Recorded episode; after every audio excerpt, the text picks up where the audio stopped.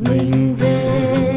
Nguyện làm một chiếc lá đa sông về. Thân chào tất cả các bạn. Ờ, cho dù tôi không thích ờ, nói về thời sự cho lắm ờ, tuy nhiên các anh em trẻ sau thế hệ tôi có khuyến khích tôi tản mạn một chút về một cái đề tài khá thời sự. Đó là sự khuyến cáo sự khuyến khích của thủ tướng Nguyễn Xuân Phúc khuyến khích các bạn trẻ Ờ, nên ờ, ờ, có hôn nhân trước năm 30 tuổi và nên có con càng sớm càng tốt.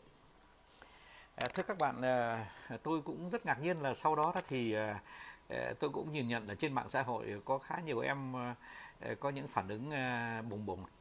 À, tôi phải nói là bồng bột bởi vì rằng là các em thì chỉ nhìn thấy cái cái việc là cái sự khuyến cáo đó, các em mới không hiểu. Tại vì rằng là có nhiều em nói rằng là thưa thầy, em 35 tuổi rồi mà chưa có người yêu thì cũng không biết làm thế nào mà lấy lấy vợ, lấy chồng trước năm 30 tuổi được. Tôi cũng không nhận là cái trường hợp đó nó hy hữu và nó nó cũng đôi khi so với sự khuyến cáo thì nó cũng hơi khôi khôi hài một tí.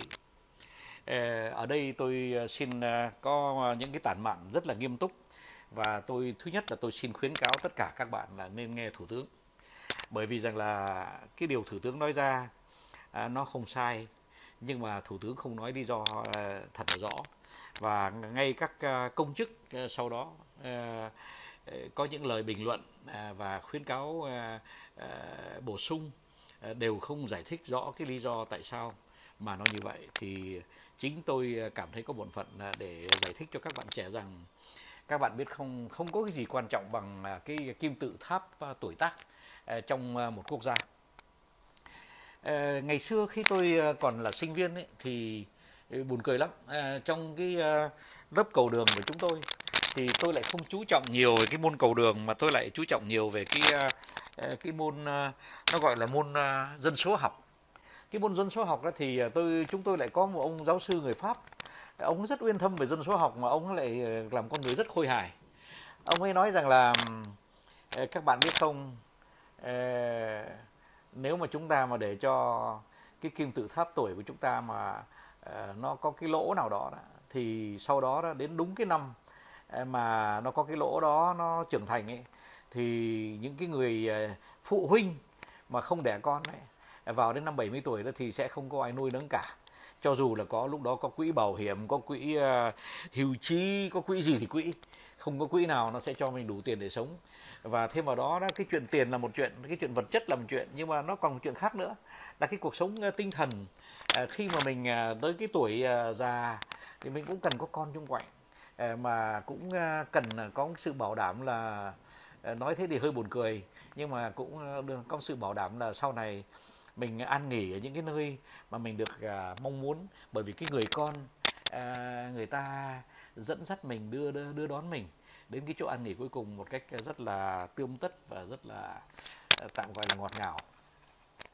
Thế thì ờ, khi mà mình không có con thì tất nhiên là mình không có được ờ, cái, cái hưởng cái quy chế đó. Và do đó cho nên là nếu mà các bạn mà quyết định không có con thì đến lúc các bạn à, năm bảy chục tuổi đấy các bạn sẽ không có uh, những người bạn trong gia đình uh, khi bạn 70 bạn không có những người bạn 45 50 à, thế mà những bạn người bạn 45 50 mà không có con thì sau này lúc 45 50 sẽ không có những người bạn 18 20 à, ờ, là bởi vì rằng là à, thiên nhiên sinh ra mình là mình phải có hậu duệ. À, bởi vì có hậu duệ thì à, về mặt gia đình nó mới tạo được một cái cuộc sống à, à, rất là bền vững theo thời gian. Lúc nào cũng có người già người giữa và người trẻ gọi là lớn bé có nhau ờ, trong một đại gia đình. À, thưa các bạn có nhiều gia đình họ còn phúc đức lắm cơ. À, ngày xưa ấy, mà gia đình nào mà có tam đại tức là có ba thế hệ ở với nhau đó là một gia đình đã có phúc lớn. Tam đại có nghĩa là là có người ông người cha và người con thì xưa kia cái tuổi thọ ờ, ờ, trung bình ờ, của các người lớn tuổi là vào khoảng 65 70 thì lúc đó đó thì à, các người con vào khoảng 45 50 rồi đến các cháu đó thì vào khoảng 15 20 thế thì ba cái thế hệ nó sống với nhau thì nó nó tạo nên một cái không khí rất là ôn hòa. Có chuyện gì nặng nhọc thì có các cháu khuân vác. Có chuyện gì uh, Ờ, cần những cái kinh nghiệm sâu xa sâu sắc những bài học trong gia đình những cái uh, truyền thống trong uh, họ trong làng. Uh, thì uh, có các cụ các cụ kể những kỷ niệm xưa các cụ uh, nối liền uh, chúng ta với uh, những cái kỷ niệm uh, truyền thống của đất nước uh, của làng quê. Rồi còn uh, khi cần uh, đến uh, những uh, thành viên trong gia đình mà kiếm tiền nuôi nấng tất cả cả thế hệ trẻ lẫn thế hệ già thì đã có thế hệ trung bình là cái thế hệ 40 50 đấy Ờ, một cái gia đình mà có tam đại thì tất nhiên là họ có đầy đủ cả. Thế nhưng mà ờ, một thời gian sau thì cái ờ, tuổi thọ trung bình nó nó lớn lên. Người ta lên đến 80 tuổi. Thế thì khi lên đến 80 tuổi đó thì các cháu cái cái gia đình đó thì là người chủ gia đình là đã 60 rồi sinh ra các cháu nhỏ đó thì cũng 40 thế thành ra là nó lại sinh ra một cái thế hệ nữa là một cái thế hệ chắc. À, tức là cái thế hệ bảy tám tuổi 10 tuổi à, thành ra là khi mà ông nội ông ngoại hay là bà nội bà ngoại mà sống đến năm 80 tuổi đó thì chúng ta lại thấy bắt đầu xuất hiện cái gia đình tứ đại tức là bốn thế hệ sống với nhau. Ngày nay đấy ờ, có những cái đại gia đình rất là có phúc đức lại có đến cả ngũ đại sống với nhau. Tức là người ông sống đến ờ, 101 tuổi 103 tuổi. Ờ, đó là trường hợp của chính tôi trong gia đình của tôi. Thế rồi người người cha thì à, ở thế hệ tám mươi mấy rồi à, người con thì ở thế hệ sáu mươi mấy. Thế rồi đến à, người cháu thì ở thế hệ bốn mươi mấy và người chất ở thế hệ hai mươi mấy. Và thế hệ hai mươi mấy lại có đứa nó sinh con rồi nữa. Đó, thành ra là nó lại có cái thế hệ một hai tuổi. Thành thử ra cái người cụ kỵ 104, 105 tuổi hay là 99 tuổi thì là được sống với những cái đứa chất năm đời. Ờ, của mình ờ, lúc đó mới một, hai tuổi hay là đôi khi lên đến 5 tuổi ờ, và phúc hơn nữa thì là đến đến 10 tuổi. Thưa các bạn, một cái gia đình như thế thì ấm áp lắm.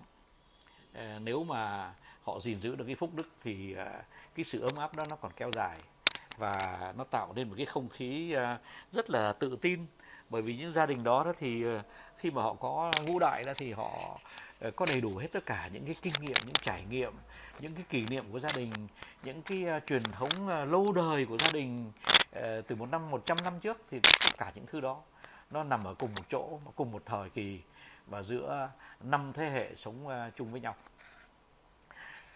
Thế thì muốn có được như thế thì phải sinh con các bạn ạ. Nếu mà các bạn mà không sinh con à, rồi con của các bạn không sinh con rồi con của con của các bạn không sinh con. Thì rồi nếu mà con của con của con của các bạn cũng không sinh con nữa thì nó không thể nào nó có tứ đại được. Mà tất nhiên là khi không có tứ đại thì chẳng bao giờ có ngũ đại. Đó là cái luật ờ, rất là tự nhiên. Tôi nói thế thì nó các bạn cũng hơi buồn cười. Thế và tất nhiên là sẽ có bạn phản biện tôi rằng là thưa thầy em 35 tuổi rồi mà cũng chưa có ai mê chưa có ai à, à, muốn cưới thì tất nhiên là em không thể nào có chồng hay có vợ lúc, lúc năm 30 được. Em đã quá rồi mà em không biết là đến năm 40 có ai muốn lấy em không. À, thưa, thưa các bạn, thế nhưng mà vẫn phải lấy ai? Và nếu mà chúng ta nghe thủ tướng thì chúng ta cũng vẫn phải có con cho sớm trước năm 40 tuổi. Bởi vì à, theo như là những cái chuyên gia quảng cáo hay là bày biện thì à, chỉ cái truyền thông nói rằng là trước, có còn trước 40 tuổi thì con nó mới khỏe mạnh. Mà cái điều này thì tôi cũng xin nói ngay nhé, là về mặt y tế, về mặt y khoa đó thì cái điều này nó không còn đúng nữa. Bởi vì hiện thời chúng ta đã từng thấy những cái phụ nữ sáu mươi mấy tuổi trên thế giới mà vẫn sinh những đứa con 5 kg mà những đứa con nó không những nó khỏe, mà nó lại còn chín chắn nữa. Bởi vì cái người mẹ đó, ở cái tuổi đó đã đã truyền cho con những cái kinh nghiệm qua tế bào những cái ADN mà nó đã sống nhuần nhuyễn rồi những cái đứa con của những người mẹ mà sáu mươi mấy tuổi à, hoặc là bốn mươi mấy tuổi đó toàn là những đứa con nó rất chín chắn. À, nó biết suy nghĩ ờ, và à, nó à, nó lão luyện hơn những cái đứa con mà của cha mẹ 20 tuổi hoặc là 30 tuổi. À, mục tiêu không phải là đi sanh ra những đứa con lão luyện nhưng mà mục tiêu là để hiểu rằng khi mà mình à, thời thời xưa mà giờ mình chưa sinh con lúc năm 40 tuổi thì quả thực là nó có cái rủi ro là đứa con bị à, bởi những cái à, căn, căn bệnh mà thường thường cha mẹ trẻ không à, ờ, không thấy. Ờ, bây giờ đó thì nói thật nếu mà ở cái tuổi cao hơn thì tôi thấy rằng là cũng không có gì là đáng sợ. Rồi thế nhưng mà bây giờ đó thì uh, sở dĩ tôi bàn về cái đề tài uh, thời sự này đó thì không phải là có một cái ý nghĩ gì nhưng mà nó nó hơi chéo cả ngỗng với cái gì tôi viết trong cuốn sách ờ, một đời như kẻ tìm đường. Trong một đời như kẻ tìm đường thì tôi lại giải thích cho các anh em sinh viên các anh em trẻ là cứ thư thả mà sống. Và nếu mà có làm sinh viên già vào năm 40 tuổi thì cũng chẳng sao. Là bởi vì một cái lý do rất đơn giản là là chính các bạn sẽ sống đến năm 90 tuổi thậm chí sống trên 100 tuổi. Và khi mà người ta sống trên 100 tuổi đó thì các bạn ạ nó có nhiều chuyện nó rất là lạ nó xảy ra. À, chuyện trước nhất đó là khi mình sống đến cái tuổi đó đó có nghĩa rằng là năm 80 tuổi mình còn rất trắng kiện mình mình còn là thanh niên. Ờ, tôi phải thu thật với các bạn rằng tôi có rất nhiều bạn 75 tuổi 80 tuổi là vào chạc của tôi đấy. Mà đôi khi vì họ quá cho nên họ đã cưới lại với những người phụ nữ 25 tuổi 30 tuổi. Mà rồi, rồi, rồi cũng vẫn sinh con mà con nó vẫn khỏe lắm. À, thế. Và tôi cũng đã từng thấy à, những người à, bạn ờ, ờ, đã hai con thế nhưng mà đến à, vào đến vào cái chạc tuổi 50 mà người vợ cũng đã 45 rồi 48 rồi. Thế mà tự nhiên à, tự nhiên lại có một cái uh, uh, sự cố xảy ra sự cố rất là vui mừng là một đứa uh, BB sinh ra vào năm họ gần uh, 50 rồi. Mà đứa bộ BB rất là bụ bẫm và rất là khỏe mạnh và sau này lớn lên một cách rất là uh, khỏe mạnh vui tươi và đầy đủ khôn ngoan không có cái vấn đề gì cả. Nói thế để nói rằng Ờ, chúng ta cũng không nên coi cái lời dọa đó là một cái lời dọa đại trà mà mình chỉ nên nghĩ rằng là cái sự khuyến cáo đó, đó nó cho những người trung bình. Mà thực sự ra thì tôi nghĩ rằng là cái khuyến cáo đó đó đáng lẽ đáng lẽ những cái nhân viên của chính phủ phải nói rõ đừng có giấu cái lý do là thật sự ra cái vấn đề thật của chúng ta là hiện thời cái kim tự tháp về tuổi tác của chúng ta đang bị uh, uh, mất thăng bằng mà nếu mà chúng ta nhìn cái kim tự tháp đó thì chúng ta thấy rằng nó có những cái ờ, vết hõm rất là sâu. Ờ, cái vết hõm đó đó nó nó là cái à, triệu chứng rằng là đến một lúc nào đó trong đất nước chúng ta có rất nhiều người già hàng triệu người già sẽ không có đứa con nào chăm sóc. Và cái đó là một cái vấn đề rất là lớn. Nó không phải là vấn đề lớn về tinh thần không đâu nhưng mà nó là một cái vấn đề lớn cho cái quỹ uh, uh, hưu trí. Là bởi vì cái quỹ hưu trí thì mà không có những người trẻ để đóng góp tiền vào thì chính người già sẽ không có tiền để và chính phủ cũng không có tiền đủ để mà nuôi dưỡng những người đã về hưu. Ông giáo sư ờ, xưa kia của tôi ở trường cầu đường ông ấy nói rằng cái gì mà các bạn sẽ thấy ờ, rõ trong ờ, 20 năm 30 năm nữa thì nó đã nó nó đã xuất hiện ngày hôm nay rồi. Tức là cái ý của ông ấy nói rằng uh, uh, ông ấy còn nói thêm nữa là tổng thống của nước Pháp tương lai đã sanh rồi đấy các bạn ạ. Thế nhưng mà tổng thống của nước Pháp à, trong 50 năm nữa thì chưa chắc đã sanh thế thành thử ra à, chúng ta phải cẩn thận đấy nếu mà chúng ta mà muốn ờ, mai sau này ờ, trong ờ, 50 năm nữa hay là 60 năm nữa mà có một tổng thống ấy, thì chúng ta cũng phải xanh vội xanh vàng lên. Tại vì chúng ta xanh càng nhiều thì chúng ta càng có khả năng có nhiều người có thể ứng cử làm tổng thống. Thật là một ông giáo sư rất là khôi hài nói như thế. Tôi không nghĩ rằng nước Pháp sẽ thiếu nhân tài đến cái độ mà phải xanh vội xanh vàng để mà có được một vị tổng thống. Thế nhưng mà có điều là chắc chắn là nếu mà một cái thế hệ nào đó mà không sanh con nhiều thì chúng ta sẽ thấy rằng nó sẽ có cái uh, sự uh, bóp vào nó sẽ sự hóp vào uh, của cái uh, kim tự tháp tuổi. Uh, để rồi uh, đến lúc nào đó xã hội có quá nhiều người già mà có quá nhiều có quá ít người trẻ. Đây là cái trường hợp của nước nhật chẳng hạn. Uh, nước nhật hiện thời đang có một cái vấn đề rất là lớn các bạn ạ là người già rất là đông mà người trẻ rất là ít. Đó. do đó cho nên là uh, cái quỹ uh, hưu trí của họ đó là nó tranh bênh lắm. Ờ, bên nga thì nó lại còn có cái vấn đề to hơn nữa là không những người già họ đông nhưng mà dân số lại còn xuống nữa. Tức là cái cái tổng số của, của dân số nó lại xuống thấp thì nó lại gây ra những cái hiện tượng kinh khủng lắm các bạn ạ. Các bạn có biết rằng là khi mà dân số nó xuống mà thì tất nhiên là có một số nhà không ai ở cả. Và khi có một số nhà không ai ở cả thì người ta cho muốn ờ, cho muốn rẻ tiền hoặc là người ta bán đi rẻ tiền tại vì người ta không ai dùng nữa. Nó thừa rất nhiều nhà. Thế thì cái nền địa ốc nó sập bởi vì cái nền địa ốc sẽ không có ai mua nhà nữa mà nhà để có thừa. Mà đôi khi có những người người ta cũng vào đại một cái nhà không có ai ở cả bởi vì rằng là không còn ai mà người ta cũng không biết ai là chủ nhân. Và chủ nhân đã ờ, biến tích đi lúc nào không biết. Ờ, ở bên nga là như thế đấy các bạn ngay bây giờ ngay bây giờ trong cái thời thế ngày hôm nay.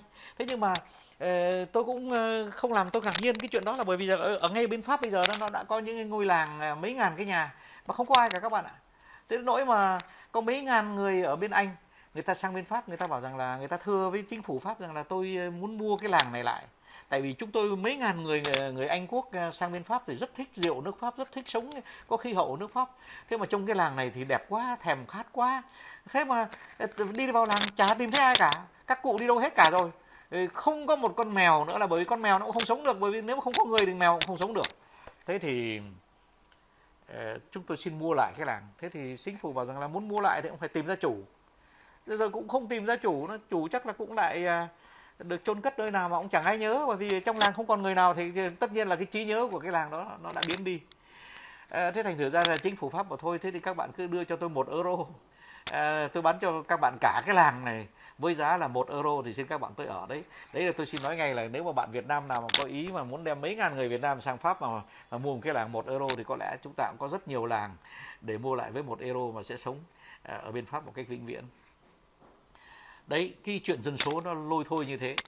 Thành thử ra bất cứ một chính phủ nào uh, cũng phải quan tâm đến cái uh, kim tự tháp tuổi.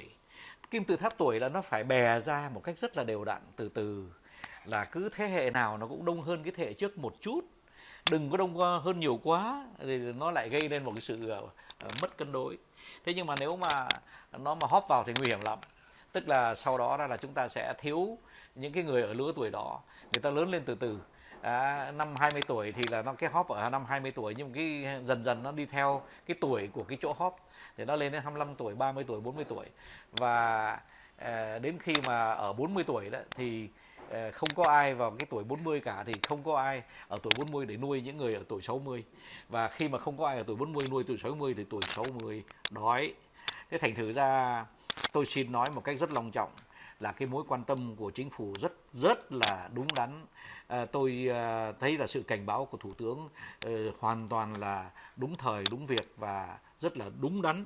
Tôi không có chuyện gì để nói cả. Nhưng mà đáng lẽ tôi có lẽ tôi xin khuyên là chính phủ nên giải thích ờ, rõ ràng hơn. Là bởi vì chính những người trẻ ờ, là những người sau này sẽ nuôi ờ, những người hưu trí đó. Nhưng mà thưa các bạn, nó có một chuyện mà tôi cũng à, làm cho tôi hơi buồn một tí. Đó là tại vì rằng là thưa các bạn khi mà gia đình nó thu hẹp lại mà nó không sanh con nhiều, đó là do là cái, nó là cái một cái hiện tượng mà nó tên là đô thị hóa cái người sống ở đô thị bon chen ờ, nuôi con khó lắm. Ờ, đi làm cách đó 10 cây số chưa không về được. Rồi nuôi con thì lại phải đưa con đi học buổi sáng rất là vất vả. Thế thành thử ra là người nào mà có được một con cũng đã ờ, như là tôi gọi thế là bở hơi tai rồi. Chứ còn đừng có nói rằng người ba con thì chết. À, tôi cũng đã từng có hai con sống ở thành phố Paris mà vợ chồng tôi cũng khốn đốn đến năm 40 tuổi đến khi các con nó 18 19 rồi thì lúc đó chúng tôi mới bắt đầu thấy nhẹ.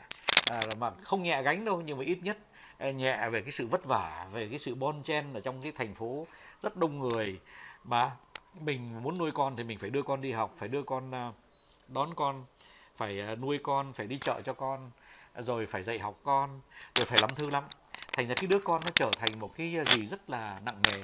Thưa các bạn vào cái mùa covid vừa rồi đấy các bạn có biết rằng là ở các nước ờ, Âu Tây với các cái nơi mà đô thị hóa rất là cao ấy, là có nhiều vợ chồng đánh nhau rồi nhiều vợ chồng chửi chính phủ và rằng là ờ, thôi thì thà là chúng tôi bị covid nó, nó lây lan còn hơn nhưng mà chúng tôi muốn các con của chúng tôi đi ra đi lên nhà trường và học. Bởi vì chúng tôi không giữ nó ở nhà được. Nó mệt quá nhọc quá. Ờ, một ngày mà 24 tiếng với đứa con thì chịu không nổi. À thế nhưng mà ông bà chúng ta lại không nuôi thì là mình làm sao mà bây giờ mình ném cho nước, đứa con nó cho ông bà để nuôi? Ở Việt Nam còn khá, nhưng mà nước Pháp thì không làm chuyện đó được. Ờ, có nhiều ông bà thương cháu thì còn nhận cháu, chứ còn rất đông ông bà mà rằng là ờ, chúng ta cũng chả có gì hưu trí rất là thấp, mà chúng ta ở làng làm sao mà mày gửi con ra để ta nuôi được? Thế thành thử ra ờ, có rất nhiều chuyện là cãi nhau, rất nặng nề trong rất đông gia đình ở pháp quốc, ở đức quốc, ở bên anh quốc. Ờ, là do là đứa con không có nhà trường để đi học. Trong cái mùa covid và sự lây lan nó rất là nguy hiểm. Đấy là để nói lên cái việc là sanh đứa con đó, ở trong cái ờ, đời sống mà đô thị đó, nó rất là khó. À, thế thành thực ra là chúng ta lại tự hỏi tại sao chúng ta lại có đô thị nhỉ? Cái cái đô thị hóa nó do đâu nó tới? Đây là một cái hiện tượng rất là tự nhiên nhé các bạn nhé. Đô thị hóa là một hiện tượng rất tự nhiên. Nhưng nếu mà cái đô thị đó là một đô thị công nghiệp tức là đại khái giống như là thành phố Hà Nội hoặc là thành phố Hồ Chí Minh ờ, mà sau này sẽ là thành phố Đà Nẵng, sau này sẽ là thành phố Quy Nhơn, sau này sẽ là thành phố Cần Thơ. Thì thưa các bạn, cái hiện tượng đô thị hóa do ờ, sự ờ, vì việc, việc công nghiệp hóa nó sẽ tạo nên những gia đình khó lòng có trên được một đứa con.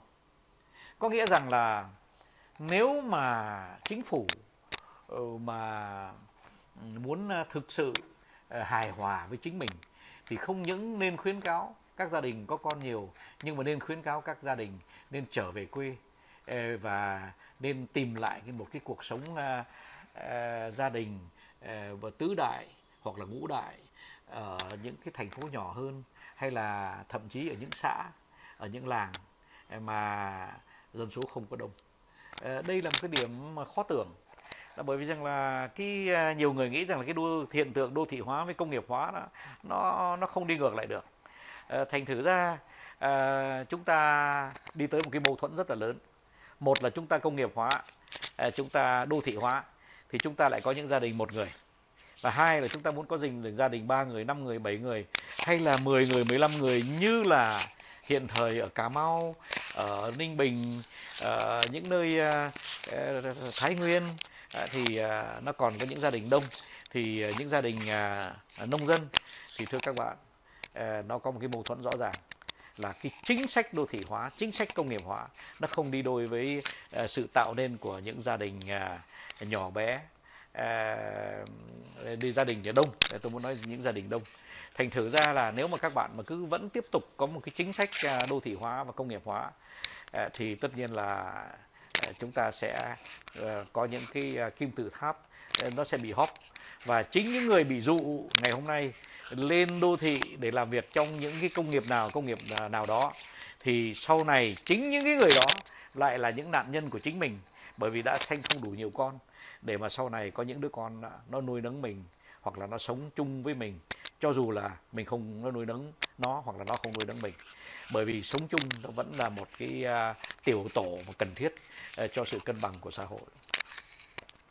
Bây giờ mình nói tóm lại là tôi đề nghị là chính phủ uh, có một cái chính sách khác đi một tí. Ôi Ờ, đừng có làm như nước pháp hay nước ờ, anh, nước đức là ờ, tặng tiền cho những gia đình nào có đông con. Cái vấn đề không phải là tặng tiền đâu các bạn ạ. Tất nhiên rồi, tất nhiên rồi, nếu mà tặng tiền thì người ta có thêm thu nhập và nếu có thêm thu nhập thì người ta sẽ mua sữa được cho con nhiều hơn. Đúng rồi, không có gì sai trong cái chuyện đó cả. Thế nhưng mà không, đây là cả một cái chính sách đô thị hóa, cả một cái chính sách giải rác dân số trên cái địa bàn của đất nước. Nó đòi hỏi chúng ta phải xem xét lại. Tức là nói tóm lại, nếu mà chúng ta nông nghiệp hóa trở lại mà nước Việt Nam chúng ta đang cần nông nghiệp hóa trở lại. Nếu mà chúng ta giải rác dân số trên một cái miền duyên hải vô cùng cực đẹp à, thì chúng ta sẽ có được những đô thị nho nhỏ hơn trung bình hơn. Hay nếu mà có công nghiệp hóa thì chúng ta hãy giải rác cái công nghiệp đó trên suốt cái miền duyên hải trên mấy chục cái đô thị trung bình mà chúng ta có chứ đừng giải rác cái đó trên uh, uh, duy nhất uh, thành phố Hà Nội và thành phố Hồ Chí Minh nơi mà bây giờ cái sự hội tụ nó quá đông. Và cái, cái nơi quá đông uh, thành phố Hồ Chí Minh 13 triệu thành phố Hà Nội tôi cũng không biết chắc đại khái cũng tương đối dân số. Thì chúng ta đừng trông mong gì mà người trẻ à, người ta có cái sự ham muốn lấy chồng sớm và có sự ham muốn có con sớm. Thế thành thử ra cái mâu thuẫn này không thể giải quyết bằng một sự hô hào không thể giải quyết được à, bằng sự à, giải thích à, hơi ngụy biện một chút xíu, mà nó cần phải đòi thay đổi chính sách chính sách quy hoạch vùng, chính sách kinh tế giải rác trên miền duyên hải, kinh tế đô thị hóa mà chúng ta cần thay đổi. Thưa các bạn, đó là giải pháp, bởi vì chính đó là nguyên nhân. Nguyên nhân là giải pháp, và giải pháp là nguyên nhân, chứ không phải là chúng ta chỉ cho tí tiền để cho gia đình đông hơn, cho tí tiền để dễ nuôi con hơn. Bởi vì như thế là một cái chính sách gọi là tạm gọi là điều chỉnh nhẹ nhẹ cho nó qua thời. Thế nhưng mà các bạn ạ, cho dù là có làm như thế chăng nữa thì chúng ta cũng không nên quên một chuyện là muốn hôn nhân mà có được trước 30 tuổi thì chúng ta đặt cái bọn trẻ trước một cái vấn đề rất rất lớn trước hôn nhân các bạn ạ. Là vì trong cái hiện tượng đô thị hóa đó, người ta quen nhau nhiều, người ta đi ăn đi uống với nhau nhiều, đôi khi người ta chơi bời với nhau một chút ờ, khá sớm. Thế nhưng mà cái chuyện mà cưới hỏi nhau đó nó lại đặt ra một cái vấn đề rất là lớn. Đó là ờ, khi mà người ta cưới nhau vào năm ờ, 25 tuổi mà nếu mà người ta sống đến năm 95 tuổi thì các bạn trẻ sẽ phải sống với nhau những 70 70 năm trường rất là dài đấy.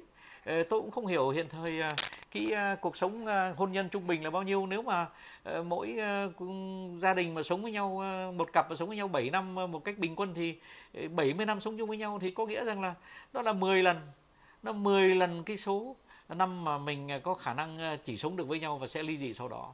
Thưa các bạn có lẽ chúng ta cũng không nên mơ màng quá trên một cái chính sách Ờ, nó tạo sự thay đổi. Bởi vì cái người trẻ ngày hôm nay nó cũng biết thừa rằng nếu mà nó có lấy vợ hay lấy chồng vào năm 35 tuổi hay 40 tuổi nó còn phải sống với người vợ với người chồng hơn 40 năm trời. Ôi rồi ôi ờ, có lẽ trong 40 năm đó, đó thì nó phải có một cuộc sống ờ, rất là đẹp đẽ rất là lành mạnh rất là vui chơi vui thú rất là thư giãn thì nó mới có thể sống được với nhau trên cái quãng thời gian dài như thế. Thế thì nó lại đi về cái vấn đề quy hoạch và đô thị hóa. Nếu mà chúng ta sống ở trong đô thị bon chen mà mỗi căn hộ chỉ có độ chừng 50 thước hay 70 thước thì khó lòng mà một gia đình à, không đi gì sau 10 năm.